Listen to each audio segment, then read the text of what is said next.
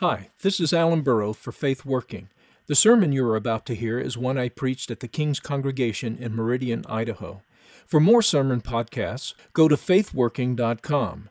To subscribe to all our Faith Working podcasts, go to the iTunes Store and search for Faith Working under podcasts. For information about the King's Congregation, go to the church website at thekingscongregation.com. This morning we're looking once again at our passage from Matthew chapter 26, the Last uh, Supper. And so we will read together Matthew 26, verse 19 through 28. These are the words of God. So the disciples did as Jesus had directed them, and they prepared the Passover. When evening had come, he sat down with the twelve. Now, as they were eating, he said, Assuredly I say to you, one of you will betray me. And they were exceedingly sorrowful, and each of them began to say to him, Lord, is it I? And he answered and said, He who dipped his hand with me in the dish will betray me. The Son of Man indeed goes just as it is written of him, but woe to that man by whom the Son of Man is betrayed. It would have been good for that man if he had not been born. Then Judas, who was betraying him, answered and said, Rabbi, is it I? He said to him, You have said it. And as they were eating, Jesus took bread, blessed and broke it, and gave it to the disciples and said, Take, eat, this is my body. Then he took the cup and gave thanks, and gave it to them, saying, Drink from it, all of you, for this is my blood of the new covenant, which is shed for many for the remission of sins. Our God and Father, open your word to us now. Give us this legacy, give us this richness, give us now this food that we would see, that we would understand, that we would believe that we would be strengthened to serve you and glorify you in Jesus' name. Amen. well, as we have seen, Matthew highlights two very significant things during the Last Supper. One, of course, is obvious, and that is Jesus' institution of the Lord's Supper. But the other one, uh, he gives equal billing to, and that is Jesus' announcement that one of them is going to betray him that all of this is according to the sovereignty of God, uh, that it is better for the man who is going to betray him if he had never been born, and that he confirms to Judas that he knows that it is him. And so we have deep things here that Jesus wants us to contemplate, and that's why it's featured this way. And so we've begun to look at this whole deep topic of the sovereignty of God, salvation, and damnation. And last week we looked at the sovereignty of God and freedom of man, the sovereignty of God and events of life in general. And we saw that the sovereignty of God and freedom and dignity of man are not enemies. In fact, if God is not sovereign, man is not free. Today we want to look at the sovereignty of God and salvation. We want to take it in an even more personal direction. And next week, we're going to look at salvation and God's covenant, salvation and the covenant of God. And in doing so, we're going to look particularly at the problem that we see here with Judas, which is the problem of apostasy. And how does that fit? How does that fit with the sovereignty of God? How does that fit with the assurance of salvation? But we have to work our way there. And again, today we will look at the sovereignty of God and salvation. The first thing we need to see is that salvation is a solution to a problem. If you want to understand any solution, you have to understand the problem it's solving. And when it comes to sal- salvation, the problem that is being solved is summed up in the theological phrase total depravity. That's the shortest phrase that describes the problem that God is solving through salvation. Now, what is total depravity? Well, total depravity is what lies behind Jesus' proclamation in John 6 65 that no one can come to him unless it has been granted them by the Father. Total depravity is what lies behind that statement by Jesus. And so I want to look a little bit at what total depravity does not mean and what it does mean. First, what total depravity does not mean. It does not mean that man is as wicked as he could be. Not even Hitler was as wicked as he could have been. Total depravity means that man's fall into sin has affected every part of him. There is no part of man that is not touched and brought under the bondage of sin. It's affected man's desires, what he wants, what he longs for. It's affected man's will, what he chooses. And it's affected man's mind and his intellect. So that every part of man is in bondage to sin.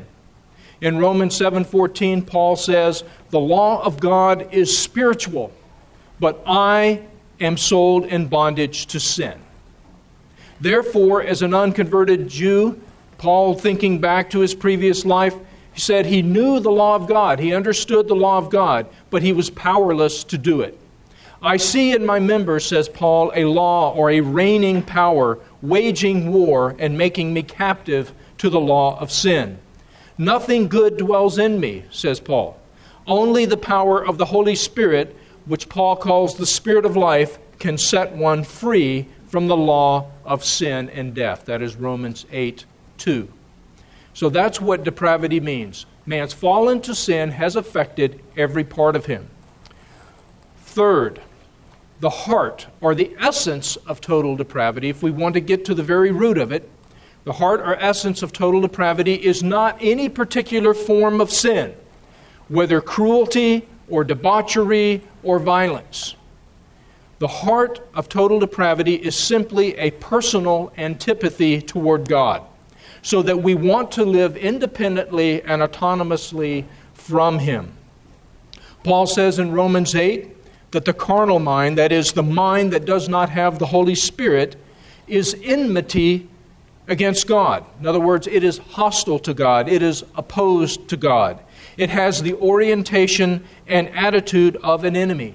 Elsewhere in Romans says Paul says that it was when we were enemies of God that he saved us. Fourth, as a result, fallen man does not want to acknowledge God or thank him or worship him.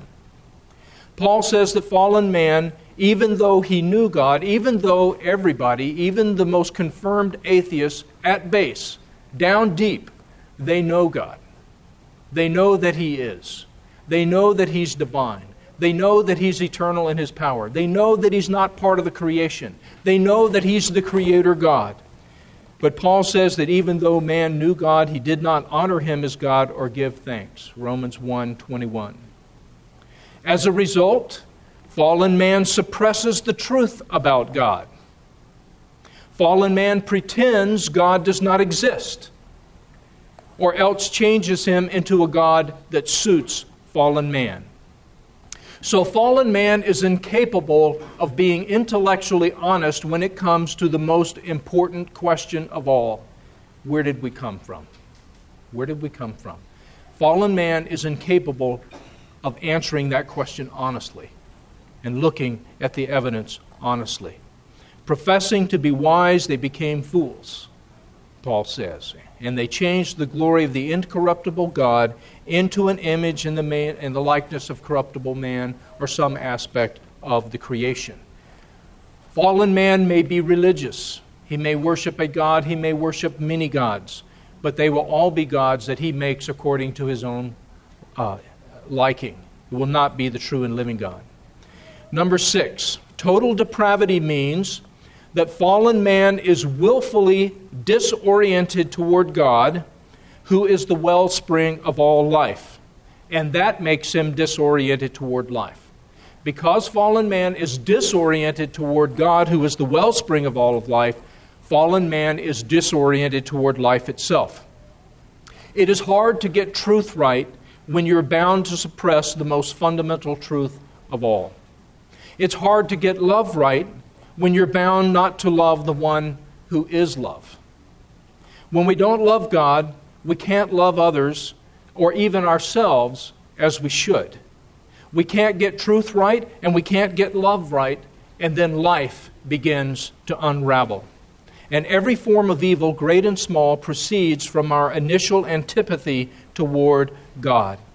Paul says in Titus 3 3, we ourselves were once foolish and disobedient, led astray, slaves to various passions and pleasures, passing our days in malice and envy, hated by others, and hating one another. Number seven, total depravity also means that fallen man has no desire to change his orientation toward God. He has no desire to change his orientation toward God, and accordingly, he is incapable of doing so. Jeremiah 13, verse 23, God asks this question Can the Ethiopian change his skin, or the leopard change his spots? Then you also can do good. We have the same ability to change our desires and our orientation toward God as the leopard has to change its spots. Number eight, total depravity means that fallen man's attitude of hostility and autonomy toward God is in sync with Satan's fundamental attitude toward God. And that makes fallen man an easy target for manipulation by Satan. Paul says the unbeliever is ensnared by the devil and held captive by him to do his will. 2 Timothy 2 25 and 26. But this captivity of, of, of fallen man is a Stockholm syndrome type of captivity in which the captor sympathizes with the one who has taken him captive and even shares his desires. As Jesus told the Jewish leaders who wanted to kill him in John 8:44, "You are of your father the devil, and the desires of your father you want to do." Number 9. Total depravity means that man's will, that fallen man's will is in bondage. Total depravity means that fallen man's will is in bondage. Now, this gets us into the whole debate about free will, which is a debate that goes on and on and on because people are confused about the terms. Terms like free will or bondage of the will often lead to a lot of confusion because most people conceive of freedom differently than the Bible does. Now, listen to this. This will help you. Most people conceive of freedom differently than the Bible does. To the person on the street, freedom is the right to choose what they please. Okay? To the man on the street, freedom is the right to choose what they please. In the Bible, in the Bible, freedom is the power to choose what you should. You see the difference? The man on the street, freedom is the right to choose what he wants. In the Bible, freedom is the power to choose what you should. So, does fallen man have free will? Yes and no, depending how you define free. Fallen man has free will in the sense that he is a free agent. That is, he makes his own decisions for his own reasons. However, fallen man likes free will in the sense that the Bible talks about freedom. He lacks the power to choose what he should. Specifically, fallen man lacks the power to overcome his enmity against God, to love and to desire God, and therefore to come to Christ and to be saved. Now, this is what Martin Luther meant when he wrote his book called The Bondage of the Will. This is what he was talking about when he said man's will's not free. He's not saying that man's a puppet. He's not saying people don't make their own decisions for their own reasons. He's saying that man lacks freedom in the biblical sense. He ha- lacks the power to choose what he should. Okay? And this is what the Bible calls being dead in sin being dead in sin. Okay? If you have a dead battery in your car, you can turn the key all you want. It doesn't have the power to respond. It doesn't have the power to respond. All right? Now, if you have a dead battery in your car and you've tried it and tried it and you're getting nothing, and then you go inside for a while and you think, I'm going to try it one more time. You go back out and you try it and it fires off like a champion, what that tells you is somebody's been tinkering around under the hood. Somebody has regenerated your battery, right? And that's the same way when it comes to people. We are dead in trespasses and sins. We don't have the power to respond to God. We don't have the power to want to respond to God. And to change that, God has to regenerate us. Now, the upshot of total depravity is just this. If we're going to have a solution to this problem, if we're going to be delivered from our bondage to sin, to death, and to Satan, it must be of God from first to last. Remember, salvation is a remedy, and total depravity is the problem. Any solution that does not deal with the actual problem is not a solution at all. So, our solution, our salvation, must deal with the problem that we're totally depraved and therefore totally helpless.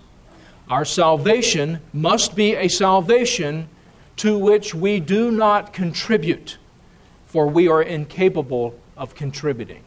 God is going to have to do it from A to Z. And so that is the next thing we see with salvation. Salvation is of God from first to last. Let's look at the different ways the Bible tells us that is true. Number one, it is of God that we come to Christ. Again, John 6 44. Jesus said, No one can come to me. He's not saying they're being prevented. He's not saying the choice of coming to Him is not available to people. He's saying they don't have the ability. It's not an availability problem, it's an ability problem. No one can come to me unless the Father who sent me draws him. The word for draw there is the word that would be used if you drew a sword out of its sheath. There's resistance. You're pulling against something. And that's just exactly what God has to do to bring us to Christ. Number two, it is of God that we have faith to believe. Ephesians 2 8. You have been saved through, through faith, and that not of yourselves. It is the gift of God. Faith is the gift of God. Number three, it is of God that we receive the Word of God as the Word of God. 1 Thessalonians 2:13. Paul says, "We thank God because when you received the Word of God, which you heard from us, you welcomed it, not as the Word of men, but as it is in truth, the Word of God. Number four, it is of God that we receive the gospel as good news. The gospel is good news. That's what gospel means. But it's of God that we receive the good news as good news. In Acts 13 48, it says, When the Gentiles heard this, the gospel, that is, they were glad and glorified the word of the Lord, and as many as had been appointed to eternal life believed. Why is it that way? Well, because Paul tells us in 1 Corinthians 2:14, the natural man, that is the man apart from the Holy Spirit, can't receive the things of the Spirit of God because they're foolishness to him, nor can he know them because they are spiritually discerned. Number 5, it is of God that we're convicted of our sins. In John chapter 16, verse 8, Jesus says it is the Holy Spirit who will convict the world of sin. Apart from the Holy Spirit, we're not convicted of sin. Number six, it is of God that we want to turn from our sins unto God, and it is of God that we do so. It's of God that we want to turn from our sins unto God, and it's of God that we do so. In 2 Timothy 2:25, Paul says that uh, in dealing with unbelievers, he tells Timothy, you always have to remember that this is a spiritual battle and that what you're dealing with here is the hope and the prayer that God is going to grant them repentance and that they may come to their senses and escape the snare of the devil. Number seven, all of this that we've been talking about so far, that is, coming to Christ, coming, having faith to believe, wanting to turn from our sins, being convicted of our sins, wanting to turn to Christ, all of that is what the Bible calls being born again. And the Greek word for again there, it's an it's a interesting word. It can mean again or it can mean from above. Born again, born from above. And you can see how those two meanings would go together. Jesus says you have to be born again from above. It's a, it's a birth from heaven, it's a birth of the Spirit. And it is of God that we are born again from above. As Peter says in 1 Peter 1 3, the Father has caused us to be born again. The Father has caused us to be born again. Number eight, it is also of God that we persevere in the faith. That means we keep believing, we keep trusting, we keep walking with God in the face of hardship and difficulty. We keep doing it over the course of our lifetime. If we persevere in faith, it is solely because God perseveres with us. What we need to realize is that apart from God persevering with us, none of us would persevere. We would all turn away at one point or another, just as we see Judas doing. We may not have done it, we may not do it as dramatically or as in a wicked way as he did, but we would all turn away at one point or another. And it's important that we realize that perseverance is necessary for salvation. It's necessary for salvation. Jesus, in his message to the seven churches in Asia Minor, you'll find those in Revelation chapter 2 uh, through 3.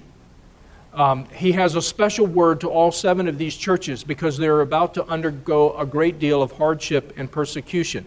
And his bottom line message to each one of them is to overcome. And that's his word to, for persevere. It means overcoming hardship, overcoming persevere, uh, persecution. That's his word for persevering. Every single one of them, he tells them to overcome. Every single one of them, he holds forth promises for what they will receive if they do overcome or persevere. Here are some of the things that Jesus promised to them and that he promises to you if you overcome, if you persevere in the faith. Listen to these.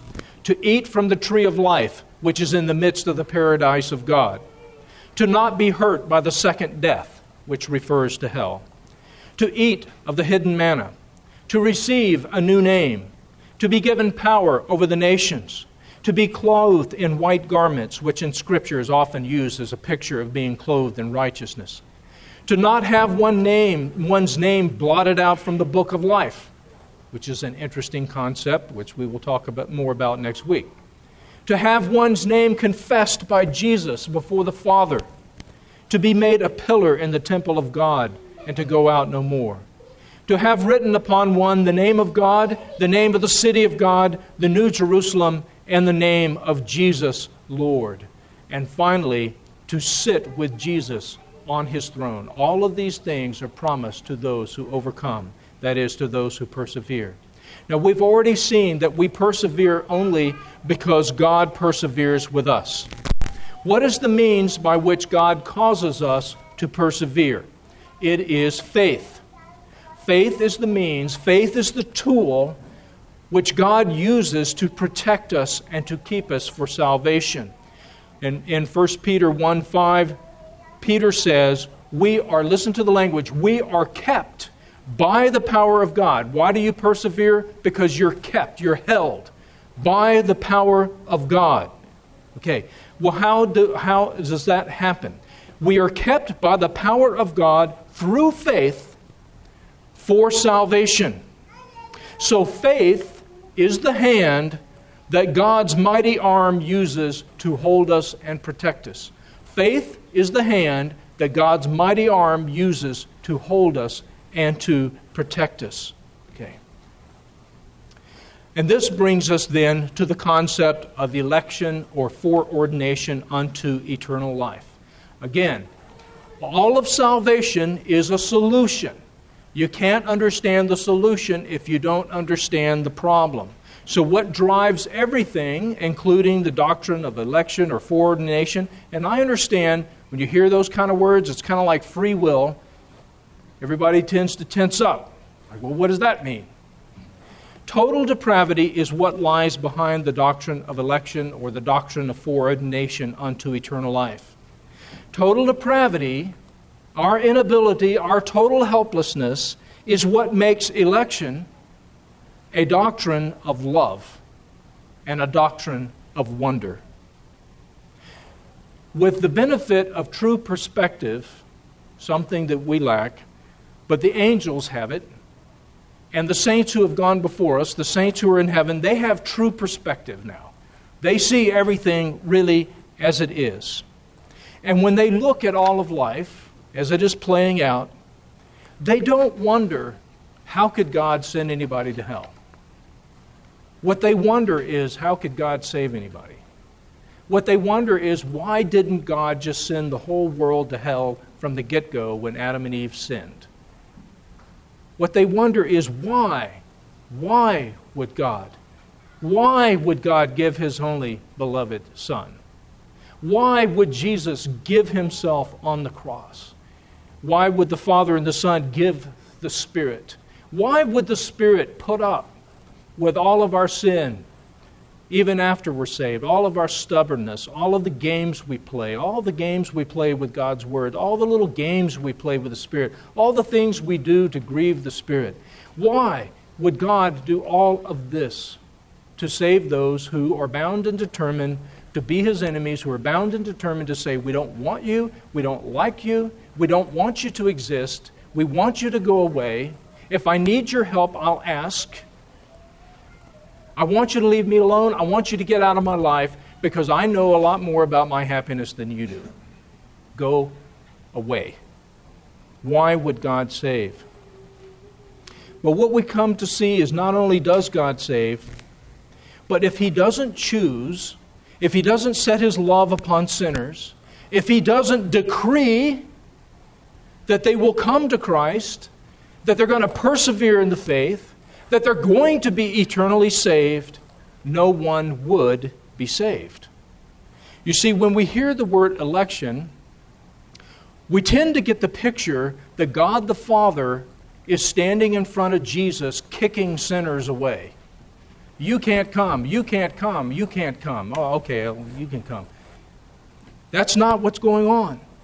Election does not mean God is kicking people away from Christ because he didn't choose them. Election means God compels people to come to Christ and persevere in the faith because he did choose them.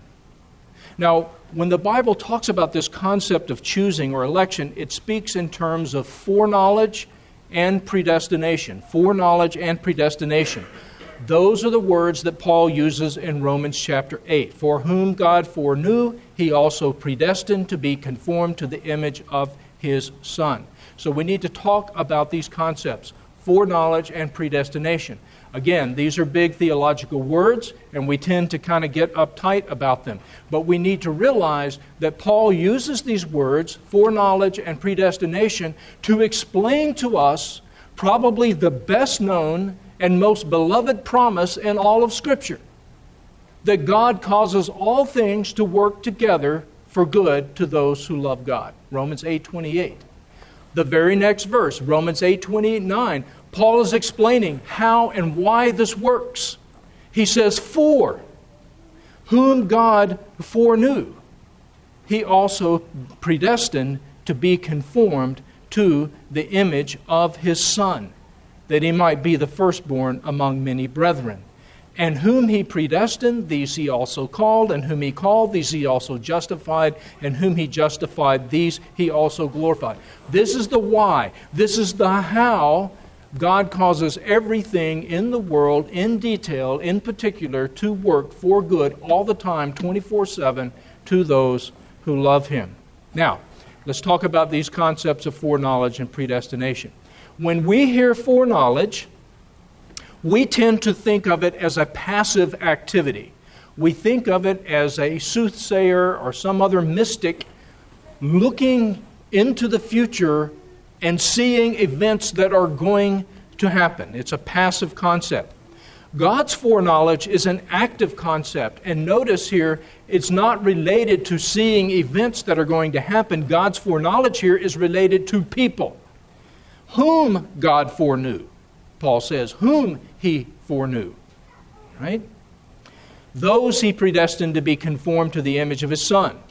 So this refers to God knowing people before. That's what foreknowledge means, knowing people before. And then predestinating an outcome of history. And predestinating all the details of history so that that outcome that they will be glorified together with Jesus is achieved. And in meantime, everything that happens is for their good. Now, in the Bible, knowing is used to refer to intimate love and involvement, not just cognizance. It's used to refer to intimate love and involvement. The Bible refers to the sexual union between husband and wife as knowing. Genesis 4:1 Adam knew Eve his wife and she conceived and bore Cain. Luke 134 the angel Gabriel tells the virgin Mary she's going to conceive and bear a son. She responds, "How can this be since I do not know a man?" She's not saying she doesn't know any guys. She's saying I have not had the intimate love and involvement with a man that produces pregnancy. So God's foreknowing someone means that He has set His intimate love upon them and that He is involved in every detail of their life for good. And this is all before. Before what? Well, before they were born, indeed, before the world was made. Listen to Paul in Ephesians 1. God the Father chose us in Christ before the foundation of the world that we should be holy and without blame before Him in love, having predestined us to adoption as sons by Jesus Christ to Himself, according to the good pleasure of His will. So here's what we're left with. If God doesn't foreknow, no one is saved. If God doesn't choose, no one is saved. If God doesn't predestine, no one is saved. God has to do all of that before we ever get to calling and justification. Whom he foreknew, he predestined to be conformed to the image of his Son. Then, whom he predestined, these he called, he drew them to Jesus Christ. And whom he called, these he also justified. He pronounced them and declared them righteous in Christ.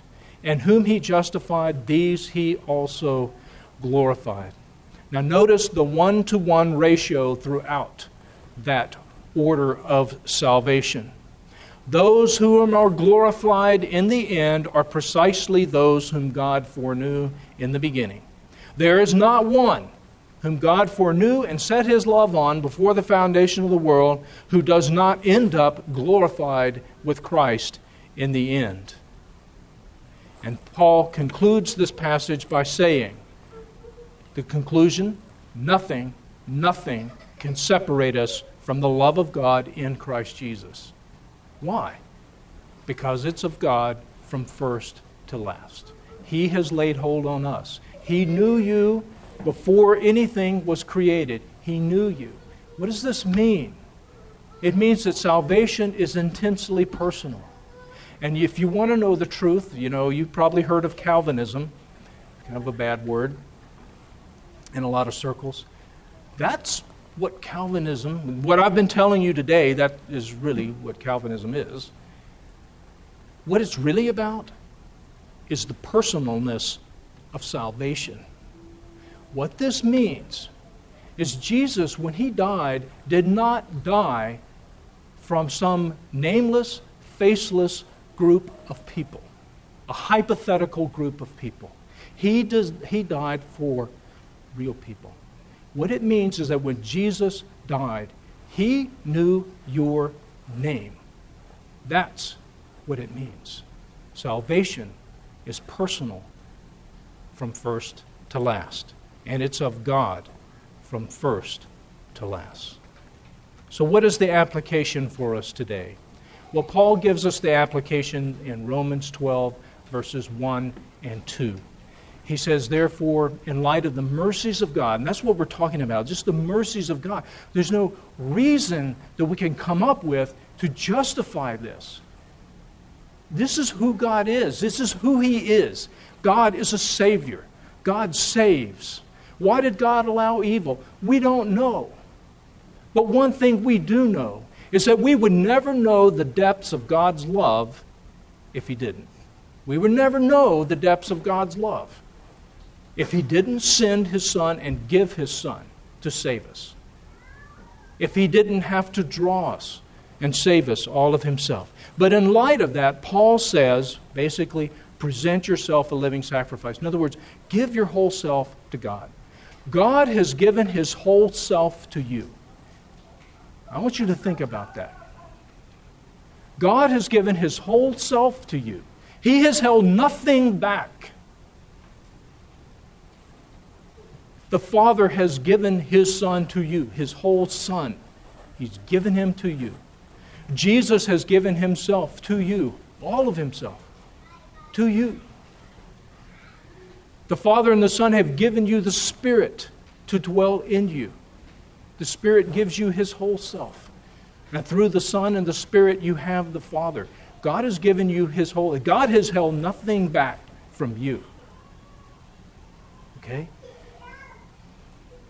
Paul says the end of salvation is that we should be filled up with all the fullness of God. So if God has not held anything back from you, give your whole self to God. Don't hold anything back from Him. What are you waiting for? What do you think you're going to gain by holding something back? You think you're going to be better off by staying in charge of this area or that area or the other area? Do you still not trust God's love after all of this? Do you still not trust His wisdom after all of this? Or His power after all of this? He's given you everything. There's nothing else He can give you. Give your whole self to God. Don't hold anything back. In the name of the Father, the Son, and the Holy Spirit, amen.